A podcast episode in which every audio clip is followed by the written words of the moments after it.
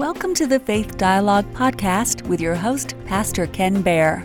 Are you ready to swim in the deep end of the Bible pool or climb to the top of Faith Mountain? If so, open the eyes that see, those ears that hear, and a heart that is receptive. Get your cup of coffee and your Bible as we begin. Welcome back. I'm Ken Baer of Faith Dialogue. We're in a sermon series called Unstoppable, based on the New Testament book of the Acts of the Apostles. Uh, we're continuing today in chapter 14 uh, with Paul and Barnabas in Lystra. This is an area of Asia Minor, present day Turkey, called Galatia. Paul and Barnabas had been sent on a journey, uh, what is called the first missionary journey, from Antioch, and had traveled to Antioch, uh, Pisidia, then to Iconium, and now to Lystra. In both Antioch, Pisidia, and Iconium, they had preached the gospel, had initial success with both the Jews and the Gentiles, but then a number of the Jews became jealous and they stirred up persecution. And, and quite frankly, Paul and Barnabas had to flee with their, for their life. Uh, we also mentioned now that we're in chapter 14 that we're halfway through the book of Acts. And in the second half, we'll be focusing almost exclusively on the missionary journeys of the Apostle Paul. Also, the past two weeks, we've seen a pattern. That pattern in Paul's missionary journeys went like this there was a response, followed by a rejection, and then a revival. And we'll see that pattern again today as we continue in chapter 14 of the book of the Acts of the Apostles. So let's begin reading today in verse 7 of chapter 14. And this is the New King James. I've had a few people ask me, what, Pastor, what, what Bible do you use? We're using the, the New King James, and typically we'll use that unless we say otherwise. Verse 17, verse 7 and they were preaching the gospel there. And in Lystra, a certain man without strength in his feet was sitting, a cripple from his mother's womb, who had never walked. This man heard Paul speaking. Paul, observing him intently and seeing that he had faith to be healed, said with a loud voice, Stand up straight on your feet. And he leaped and walked. The motivation for Paul and Barnabas in traveling to this remote destination and preaching Jesus, it's what's called the, the Great Commission. It's, it's the, what they were following. In fact, the Great Commission is what we follow too. That's to bring the gospel to, to every nation and, and, and teach them to observe all the things that Jesus had spoken and to baptize them in the name of the Father and the Son and of the Holy Spirit. You know, looking back, uh, we see that through the promise made to Abraham, God said that all of the nations of the earth would be blessed. Uh, and so we see that the salvation of the Gentiles was promised by God. And we see in these verses that it also is something that was, was planned, was empowered, and was executed by God. We read these passages and become witnesses of the power, the creativity, and the variety of the ways that God brings about the opportunities to seek and to save that which is lost. You know, all too often we, we look at these, these miracles and we only see them one dimensionally. God brings about the opportunities um, for the restoration of sight, of hearing, of mobility, and not understanding that God purposed also to bring the gospel to these Gentiles in order to, to build the church, we, we miss it. You know, there are some today that feel that God is, is no longer in the miracle working business, and, that, and that's unfortunate. Uh, the Bible tells us clearly that God is the same yesterday, today, and forever.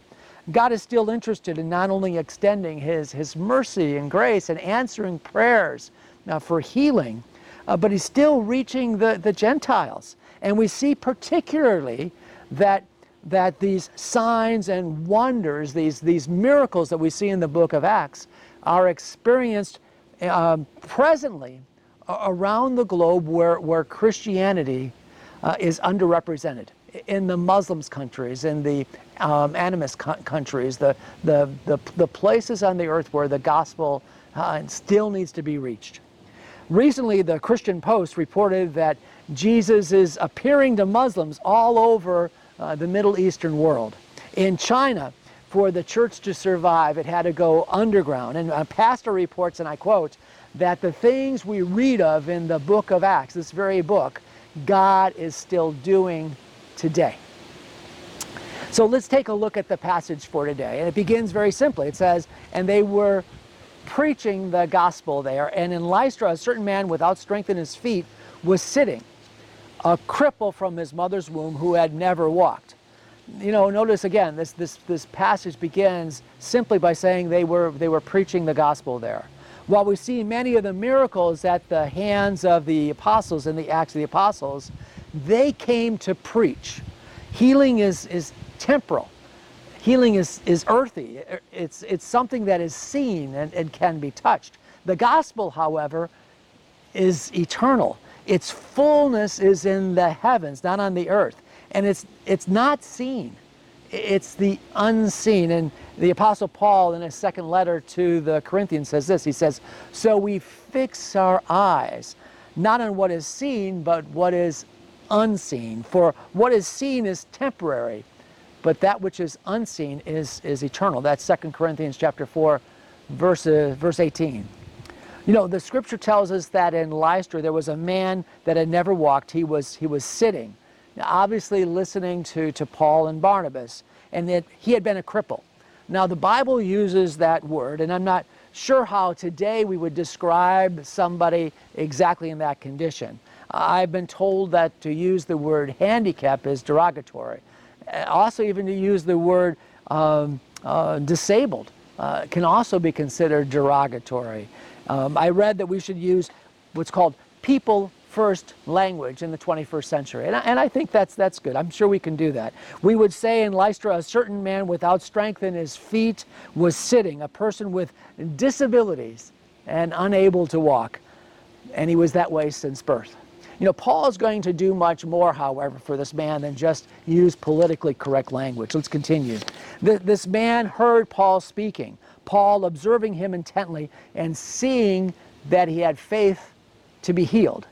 Uh, so, what did the man hear Paul speak of? Well, since it's the Apostle Paul, we can assume that Paul is talking about Jesus. No doubt Paul could be speaking of the miracles of Jesus that demonstrates that Jesus was the Messiah and the Son of God. It could be that Paul is speaking of his own temporary blindness on the road to Damascus and how Ananias touched his eyes and Paul regained his sight. In any case, Paul observed, and the, and the scripture says that Paul noticed that had, the man had the faith to be healed. Now, we're not sure exactly what it was about this man or this man's faith that, that Paul noticed. Perhaps it was just the gift of discernment. I kind of lean that way. The Spirit of the Lord said that God would, would heal this man, and Paul reacted. This is actually consistent with the connection between faith and healing. In, in, the ministry of Jesus, it was reported in the Gospel of Matthew uh, chapter 9, that there was a woman with an issue of blood. Perhaps you remember the story. And she had had this issue for, for 12 long years. Uh, let me read to you from this Matthew, Matthew chapter 9, verses 20 to 22, and we'll see this connection between faith and healing. Verse 20 says, And suddenly a woman who had a flow of blood for 12 years came from behind and touched the hem of his, that's Jesus' garment. For she said to herself, If only I may touch his garment, I shall be made well. But Jesus turned around, and when he saw her, he said, Be of good cheer, daughter, your faith has made you well. And the woman was made well from that hour. Now, this is not to say that people that are not healed lack faith, nor is it to say that if we had more faith, we would see more healings. You know, God is the, the only one that's, that's omnipotent. It's one of His characteristics, and nobody else is, is omnipotent. Omnipotent refers to that God is the only one that has unlimited power. He is able to do, to, to do anything. And, and God is also the one that is fully omniscient, having unlimited uh, awareness, knowledge, and, and understanding. However, God works His miracles his, his miracle working power through his servants, people like, like you and me. Now, faith is an important part, but it's God that is essential. So let's continue. It says, Paul, observing him intently and seeing that she had the faith to be healed, said with a loud voice, Stand up, straight on your feet. And he leaped and walked. Uh, the Apostle Paul had discerned the condition of the man, the faith of the man, and the desire of the Lord to, to heal this man. Therefore, he said with a loud voice, Stand up straight on your feet. You know, I've, I've seen more than a few counterfeit miracles. And typically, they, they also begin with the miracle worker, so, so-called miracle worker, saying or shouting something. Be healed, stand up, uh, be loosed. Uh, something that, that sounds like something that the Apostle Paul would be saying. But, but here's the thing the volume of what Paul said or what you say has, has nothing to do with, with the miracle. Again, people don't work miracles. There's no miracle workers. God is the one that works miracles through his servants, God's servants. Now, before we talk about the reaction of the people uh, after they see this miracle, notice the man who had never walked was leaping. I'm going to focus on that word for just a second. You know, I've been fortunate for my entire life to have, have very good health. Um, I have two arms that work. I have two legs that work. I'm able to, to go where I want to go. Everything is actually function pretty, pretty well.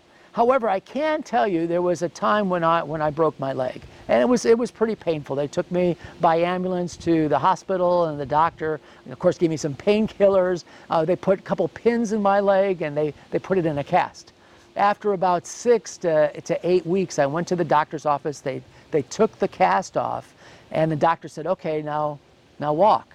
And I, I, took a few halting steps and I was able to walk from one end of the doctor's office to the back and then come back again. And the doctor said, you've done very well. You do, you're doing much better than most people. Uh, it, was, it was a matter of actually a few months, however, before I really start feeling comfortable. There was no way when that cast had taken off that I could leap. Uh, my muscles were not able to do that. It took it took months for me to get to even 80 to 90 percent uh, of where I was before.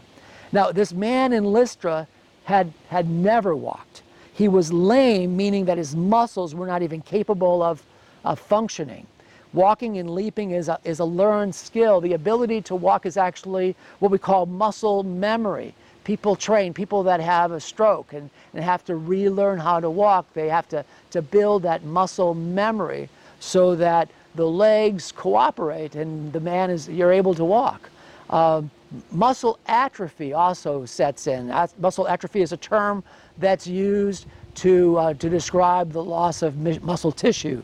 Atrophied muscles are noticeably smaller than normal. They're not capable often of being able to provide the support that a muscle is designed to support. And this is the nature of healing.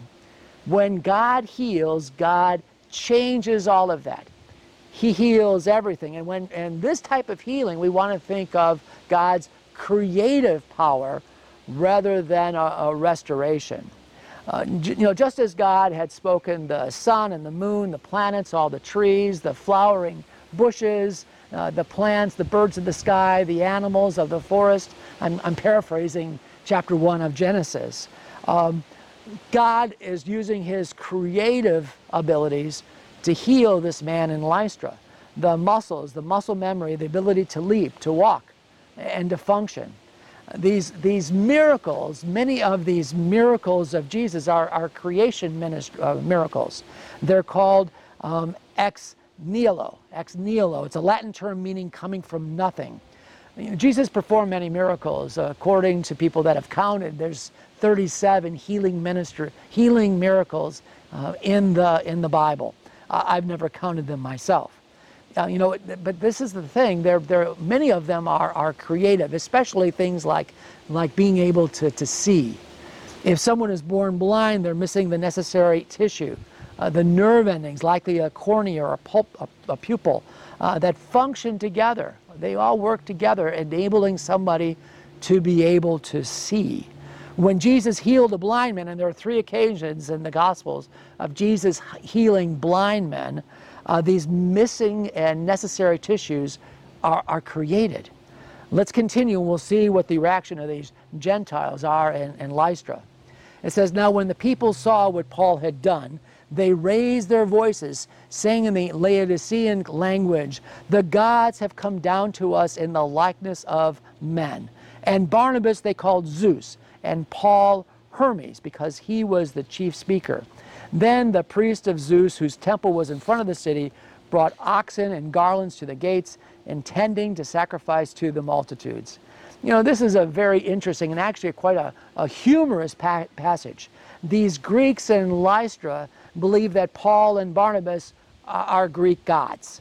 The man is healed, a man they all knew likely for years. He had been lame since birth, and now he's a man that's healed and is leaping, but there's no longer any mention of the man. The people instead turn their attention to, to Paul and Barnabas, and, and they decide that they are not only miracle workers, uh, but they're gods. You know, I mentioned before, all too often we look at, at miracles one dimensionally. However, everything that God does is to bring glory back to Him. The Gospel in John says, In the beginning was the Word, and the Word was with God, and the Word was God. The same was in the beginning with God. All things were made by Him, and without Him nothing was made that was made. Uh, the miracles recorded in the New Testament all provided a, a testimony to Jesus' identity as the second person of the Godhead, the source of eternal life, the Savior, as well as the Creator. Now, now why is this important? Well, because many of the times uh, Jesus, um, many at the time of Jesus, uh, who haven't claimed to know God, uh, they, they truly didn't know God. Many people said they knew God, but Jesus said, No, you don't know God. In the Gospel of John, for example, Jesus is speaking to the Pharisees and the rest of the Jews who were quite upset with what Jesus was saying. Uh, they claimed they were all Abraham's descendants, and because they were Abraham's descendants and knew God, uh, they needed, didn't need to be set free from sin. However, Jesus replied very strongly. He said, If I glorify myself, my glory means nothing. My Father, whom you claim as your God, is the one who glorifies me. Though you do not know him, that's the, that's the key here. Though you do not know him, I know him. If I said I did not, I would be a liar like you, but I do know him and I obey his word. You know, Jesus said that these, these Jews, these descendants of Abraham, really didn't even know God. The, the people of Israel, however, at this time, uh, had come a long way. They had really cleaned up their act. If you remember the history of the people of Israel, um, it was uh, it il illustrates their long affair, their long connection with idolatry. Moses led them out of Egypt, brought, brought them to Mount Sinai, went up to Mount Sinai to receive the Ten Commandments. While he was gone, less than 40 days, uh, Aaron fashioned a golden calf and said to the people of Israel, Behold, Israel, your God, who brought you out of Egypt. In the Ten Commandments, the longest commandment is the second, which speaks specifically of idolatry. It says, You shall not make for yourself a, a carved image or any likeness of anything that is in heaven above, or that is in the earth beneath, or that is in the water below. You shall not bow to them or serve them. For the Lord your God is a jealous God, visiting the iniquity of your fathers on the children to the third and the fourth generation of those who hate me, but showing steadfast love to the thousands who love me and keep my commandments. And that's in Exodus chapter 20, verse 4. The Lord sent prophet after prophet to the people of Israel, but they continued for over a thousand years to worship the gods of the Can Canaanites, the Babylonians, the Egyptians, the Philistines, and the Moabites, as well as a, a host of others. The prophets warned them of their idolatry, which God saw as, as adultery, and, and Jerusalem the, uh, as a, an adulterous wife. As a result, the people of Judah were defeated and taken captive by Babylon. When they returned, the Jews, like I said, they, they cleaned up their act. They successfully turned away from the gods of gold and silver and wood, and, and they became a people, a unique people that were known to serve the God of Abraham, Isaac, and Jacob. Their religious sacrifices, their rituals, their feasts, and prayers were punctuated weekly by an observance of the Sabbath, a day of rest that honored the God that they said was above all gods. This was the God that the Jewish people claimed to know, the God that Jesus said he knew, and that brought glory to Jesus through the miracles. The, the teachings and ultimately through the resurrection of Jesus after he was crucified all brought glory to this God. Now, these Greeks in Lystra, however, uh, didn't know this God. They didn't know the God of Abraham, Isaac, and Jacob. They were, they were pagans.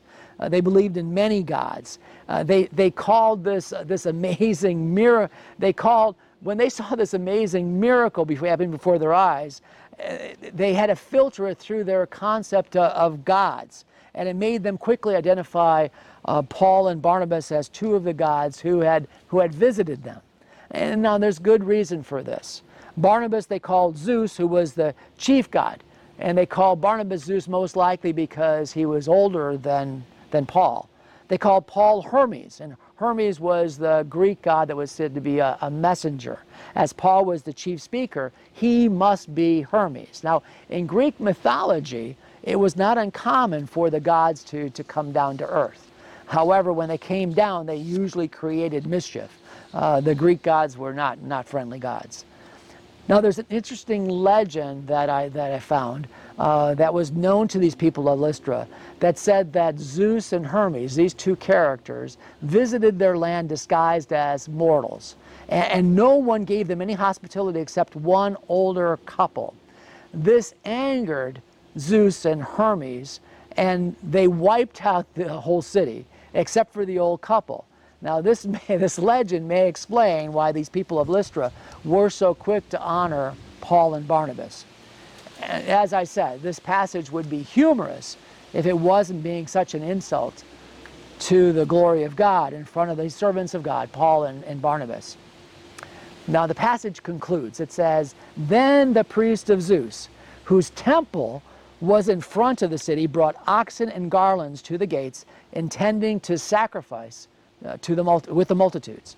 Now, the purpose of these miracles uh, not only to show is not only to show God's mercy and loving kindness towards this poor man uh, who was lame since birth, but to bring glory to the one and only true God, to bring these Gentiles into a, to a relationship with the one true God, um, and also to identify as Jesus, who is the Son of God that came and died on a cross for the sin of the world.